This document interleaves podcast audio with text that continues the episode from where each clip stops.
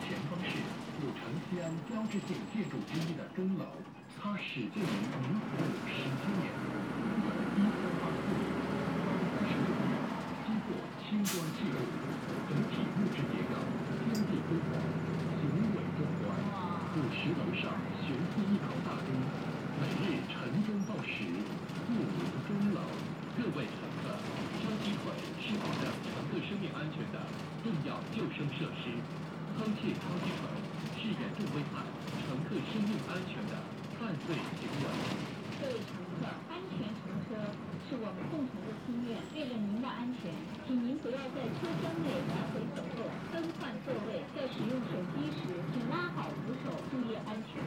为了您和他人的安全，请勿携带易燃、易爆及危险物品乘车，谢谢合作。